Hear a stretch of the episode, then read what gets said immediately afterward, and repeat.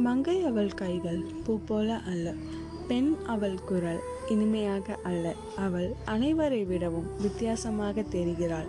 ஏன்? அவள் மூன்றாம் பால் மற்றும் அவள் அன்பு நிறைந்தவள் என்பதாலோ? மெய்மறந்து போகிறேன். அவளை வினோதமாக பார்த்தவரையும் அவளை ஏளனம் செய்தவரையும் கூட காசு கொடுத்த மகராசன் நல்லா இருக்கணும் என்று அவள் மனசார வாழ்த்திய காட்சியைக் கண்டு. இவளின் வழிகளையும் உணர்வுகளையும் மதிக்க நம்முள் ஒரு புரிதல் வேண்டும். மனிதத்தின் வழியே ஒரு புரிதலில் நஞ்சிறந்த தோழமை உறவினை உண்டாக்குவோம். இவை இவ்வகை அவள்களுக்காக. மாதரை போற்றும் மானுடன் போல மாதராக மாறிய மானுடனையும் போற்றுவோம். நாம் இவளுக்கு தரும் மரியாதையே இவளுக்கான மாற்றங்களை கொண்டு வரும்.